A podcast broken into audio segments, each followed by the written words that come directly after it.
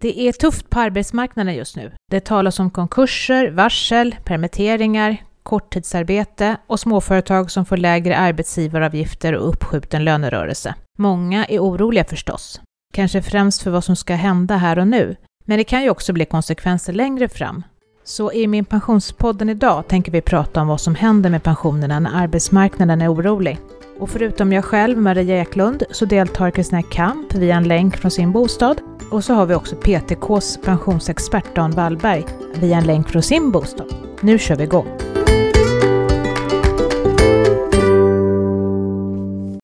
Hej Dan! Du har varit med i vår podd förut, men du kan väl berätta om dig själv för alla som har missat eller glömt bort vem du är? Ja, hej, jag heter Dan Wallberg. Jag är pensionsexpert PTK. Det är vi som förhandlar med Svenskt Näringsliv om ITP-planen för cirka en miljon tjänstemän på den privata marknaden. Vi företräder 26 fack, fackförbund, arbetstagarförbund alltså, bland annat Unionen, Sveriges Ingenjörer, Ledarna, Akavia, Lärarförbundet, Vårdförbundet, Journalistförbundet och så vidare. Och så vidare. Och hur är egentligen läget på arbetsmarknaden just nu? Ja, jag vet ju inte mer än det jag kan läsa om i tidningarna och naturligtvis det jag hör från förbundet. Men det är oroligt naturligtvis. Ingen vet ju vad det här med Corona kommer ta vägen och hur det här ekonomiska kaoset vi har. Så det är turbulent. Mm. Och det här som händer med jobben då, påverkar det våra pensioner på något sätt? Om vi börjar med den allmänna pensionen då, Kristina, hur påverkas den? Ja, det är rätt okej okay, kan man väl säga, för att den allmänna pensionen den bygger ju faktiskt på vad du betalar in i skatt. Och om du nu har a-kassa eller får någon typ av ersättning för att du har förlorat jobbet eller går ner i tid och sånt, så är det ändå så att det du betalar skatt på, det ger pension. Så att eh, där är man väl hyfsat tryggad tycker jag. Men tjänstepensionerna, det är ju något annat. Här måste du ju faktiskt ha ett arbete för att få tjänstepension överhuvudtaget. Om vi börjar med det besked som kom häromdagen, att lönerörelsen ska skjutas upp till i höst. Vad innebär det egentligen och har det någon betydelse för pensionen? Nej, egentligen så är det inte mer än att man förhandlar i höst istället och det tycker jag är ett klokt beslut med tanke på de omständigheterna vi har nu. Nu gäller det att rädda jobben i första hand. Och det där gör man ju på ganska mycket olika sätt. Vi har ju då till exempel Volvo. De har ju permitterat sin personal.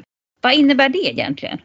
Ja, permitteringen det är ju den här perioden då en arbetsgivare utan att anställningen upphör faktiskt inte tillhandahåller arbetstagaren något arbete och det här är lite olika beroende på avtal och så vidare hur det är reglerat om arbetstagaren fortfarande har rätt till lön under permittering. Ja, har man det då, då antar jag att tjänstepensionen är precis som förut. Men, ja. men kan det innebära att man får lägre lön också? Ja, det, där är, en förhandlingsfråga antar jag väl. Jag ska bara låta det vara lite osagt men, men det är här det kommer in det här med korttidsarbete som, som jag pratar Ja, vad är det då? Korttidsarbete? Ja, korttidsarbete det innebär ju att arbetstiden är kortare än den ordinarie arbetstiden eller att arbetstagaren partiellt arbetsbefrias. Lönen är därför också något lägre än den ordinarie lönen. Och det här korttidsarbetet det kräver ju att det finns stöd i centralt kollektivavtal eller enskild överenskommelse. Och att det ska gälla under en begränsad period. Ja, och då är det ju spännande. Vad händer då med inbetalningen till tjänstepensionen om man så att säga inte jobbar fullt ut? Ja, och det här korttids det innebär ju att man får stöd från staten här också. Mm. Och det, det, och I och med att man får stöd från staten till arbetsgivaren som sen betalar ut lönen så blir inte skillnaden speciellt stor. Även om man kan gå ner 20% man kan jobba 40, 60 eller 80% så blir lönen inte mer än några procent lägre än tidigare. Och det är lönen som påverkar hur stor pensionsinbetalningarna ska vara. Ja, och det, är jag betalar... det är ganska marginellt alltså. Ja, jag betalar ju skatt på den lönen precis som förut och så att jag får ja. samma allmän pension och sådana där saker.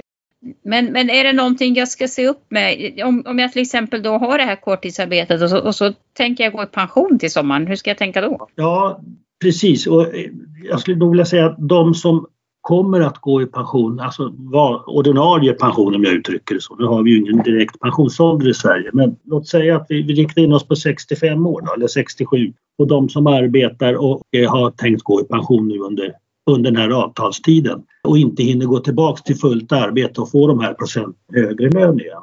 De kan ju drabbas och därför tycker jag att man kanske ska ta en diskussion med arbetsgivaren eller, eller sitt fackförbund och se om man kan lösa den här frågan så att arbetsgivaren antingen om de här personerna inte omfattas av, av arbetstidsförkortningen eller att man upprätthåller pensionsinbetalningarna oförändrat. Mm, det är ju ganska viktig information. Ja, Kanske men, det, det, det är inga stora dramatiska skillnader i inbetalningar. Nej, jag förstår. Men du, det här korttidsarbetet, det står ju att det ska vara under en begränsad period, men det är ju lite vagt uttryckt. Om nu den här krisen blir väldigt djup och omfattande, hur, är, finns det någon gräns för korttidsarbete, hur lång tid det ska vara? Jag vet faktiskt inte. De flesta har ju ett korttidsavtal som ska gälla under 2020. Ja. Och, och det är olika för olika företag hur de ligger till ekonomiskt och så vidare. Men teoretiskt skulle man ju kunna förlänga det men då blir det en ny förhandling om vad som ska gälla också. Så att, mm. men, men, men, det som gäller nu det är 2020 ut kan man säga. Ja. Då, Ja, men, men sen kan man ju bli varslad också. Det ja. spelar egentligen ingen roll, eller hur? I praktiken. Nej. Nej. Nej. Men däremot om varslet faktiskt leder till arbetslöshet ja. eller om företaget går i konkurs. Det finns ja. ju någonting som heter lönegaranti. Hur funkar det med pensionen då? Den betalar ju inte pensionspremierna i sig. Upphör anställningen och därmed allt vad den innebär med lön och inbetalad pensionspremie, då har man ju, om det är en konkurs vill säga då, ja. då har man ju en uppsägningstid och det är en konkursförvaltare som är inblandad som reglerar det här och man får ju naturligtvis utbetald lönegaranti och så vidare. Men där kommer också kollektivavtalsgarantin in, åtminstone är det så för ITP-planen. Jag tror att det är så för de andra områdena också. Och då tar de över det som inte arbetsgivaren har lyckats betala av ekonomiska skäl. Så att den anställde går helt skadelös ända till uppsägningstidens upphörande. Går med konkurs, det är ju inte skillnad mot att vi har den här situationen vi har nu eller om det var för ett par år sedan. Det är ju samma hantering ändå, så det är en, det är en styrka naturligtvis. Men sen tänker jag då om, om ett företag går i konkurs och jag står där utan jobb och jag kanske är 61 år och så har jag förmånsbestämd pension. Hur blir det då? Vad händer? Ja, blir jag utan jobb så ja, då blir jag utan jobb och då kommer det inte in mer pensionsinbetalningar utan det som är inbetalt fram tills dess jag blir av med jobbet, det finns ju alltid. Ja, och det kommer ju betalas ut vid 65 normalt eller när man nu ska få ut pensionen. Då får jag det som heter fribrev eller? Ja, det kallas för fribrev precis. Ja. Men då tänkte jag ITP-avtalet i alla fall, då brukar man ju prata om det här med 62 år och en månad. Och att ja. man liksom når man dit då, då får man full inbetalning så som att man hade jobbat till 65. Men om jag då missar det för att jag får sparken när jag är 61, är det kört då? Ja, jag måste alltså ha fyllt 62 år och det gäller ITP2 då som vi kallar det för, den förmånsbestämda ITPn. Ja, är det så att jag får sparken eller upphör min anställning före fyllda 62 år ja då har jag inte uppnått en kvalifikationsgräns för att få slutbetalningen. Utan då, då fattas det de åren kvar fram till 65 år.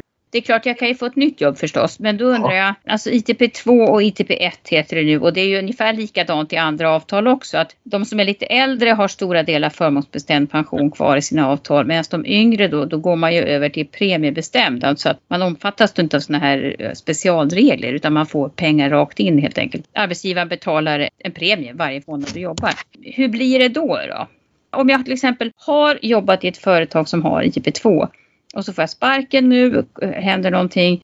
Hur stora möjligheter har jag att komma in i ett avtal och få ITP2 sen också? Ja, börjar jag en anställning där man har avtal om ITP2 då ska jag ju in i ITP.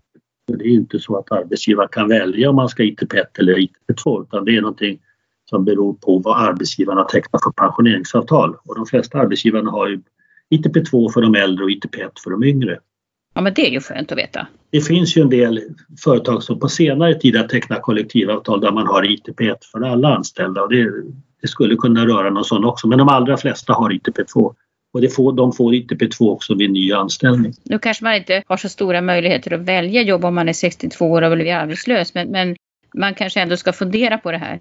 Vilken ja. arbetsgivare man väljer. Ja, ja, ja om, man, om man har valmöjlighet. Ja, ja det är bara alla om och men ska vi väl ha med här. Även om man inte får ITP2, man får ITP1 istället så får man ju inbetalning lite. Ja. ja. Det viktiga är att få tjänstepensionsinbetalningar oavsett mm. vilken ålder man är i. Så.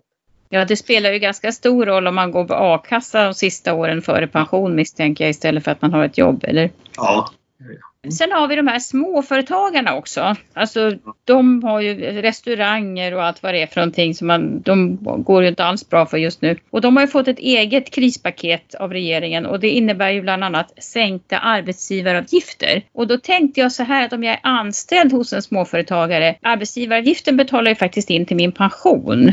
Riskerar jag att få lägre pension då? Alltså som småföretagare, vare sig de omfattas av kollektivavtal eller inte. När det gäller det här nya krispaketet som har kommit så får ju de sänkta arbetsgivaravgifter för att kunna behålla de anställda. Men de arbetsgivaravgifterna sänks inte för inbetalningarna till den allmänna pensionen så det måste de göra så där går de inte miste om någon. Eh, när det gäller tjänstepensionen sen så, så är det ju beroende på om de har något tjänstepensionsavtal. är det ett företag som har kollektivavtal, ja då har de ju tjänstepension och då gäller ju det för de anställda också. Eh, har de inte kollektivavtal, ja då kan de ju ha ett tjänstepensionsavtal ändå men frågan är om de betalar in på det eller inte. Det beror på hur de reglerna ser ut individuellt för den situationen. Finns det någonting som jag kan göra då för att komma så lindrigt undan som möjligt? Har ni några tips? Nej, när det gäller tjänstepension så är det svårt att ha några tips. Det här är ju en börsnedgång om en stor sådan och vi vet inte var den tar vägen så har vi varit med om det tidigare. Jag, och jag vet inte, de flesta säger att man ska sitta stilla i båten. Men det jag tycker man ska göra om man är orolig för sin tjänstepension är att ta kontakt med det bolag man har valt som ska förvalta sin tjänstepension och höra hur de anser och vad de tycker om det här och vad de gör för någonting. De är ändå professionella förvaltare och är oftast bättre än vi själva att förvalta pengarna. Så kolla med dina bolag alltså om du känner dig orolig. Det är ditt tips. Gå in och kolla på min pension också och se vad som har hänt. Prognosen uppdateras ju hela tiden. Om man till exempel är orolig för börsnedgångar och såna här grejer. Då ser man, även om börsnedgångarna har varit ganska stora så är det inte så att pensionsprognosen har blivit så väldigt mycket lägre. Sen skulle jag också alltid vilja lyfta fram den här räddningsplankan. Om det är kris nu men krisen går över, om man har blivit av med jobbet men får ett nytt jobb men pensionen känns väldigt låg. Så det går ju alltid att jobba lite längre. Ja. Och det är ju en ganska bra räddningsplanka. Jag tänkte jag kan fylla i också att man kan ju se på min pension också vilka bolag man har valt om man har glömt bort mm. det. Sen, sen, finns det ju två typer av försäkringar. Det är vad man kallar för traditionell försäkring och fondförsäkring. Och de där påverkas ju lite olika, åtminstone i en kortare börsnedgång. Där det finns garantier i den ena men inte i den andra. Och det är väl det här jag tycker man ska ta diskussionen med försäkringsbolagen som man har valt. Det ser ut. Och annars kan man läsa vår blogg om hur man risktestar sin pension. Så kan man ja. risktesta den alldeles själv också. Ja, du ser. Ja, ja. jättebra. Tack så mycket för att du ville vara med, Dan, på en svajelänk. Trevligt trots dessa tider. Men tänk att det fungerar ändå. Det är ju helt fantastiskt. Ja. Och tack också till dig som orkat lyssna på det här svajiga ljudet. I avsnittet har du hört Dan Wallberg som är pensionsexpert på PTK och deltog gjorde också pensionsekonom Kristina Kamp och så jag själv Maria Eklund från Min Pension. Vi ber om ursäkt för den dåliga ljudkvaliteten som beror på att vi så här i coronatider inte sitter i vår vanliga studio med vår vanliga utrustning, utan istället spelar vi in det här avsnittet via länkar i en videokonferens. Om du vill lyssna på fler avsnitt av Min Pensionspodden så hittar du dem där poddar finns och nya avsnitt släpper vi som vanligt varannan fredag. Har du frågor som du vill att vi ska ta upp här i podden så ställer du dem till poddatminpension.se. Var nu rädd om dig själv så här i coronatider så hörs vi snart igen. Ha det bra till dess. Hej!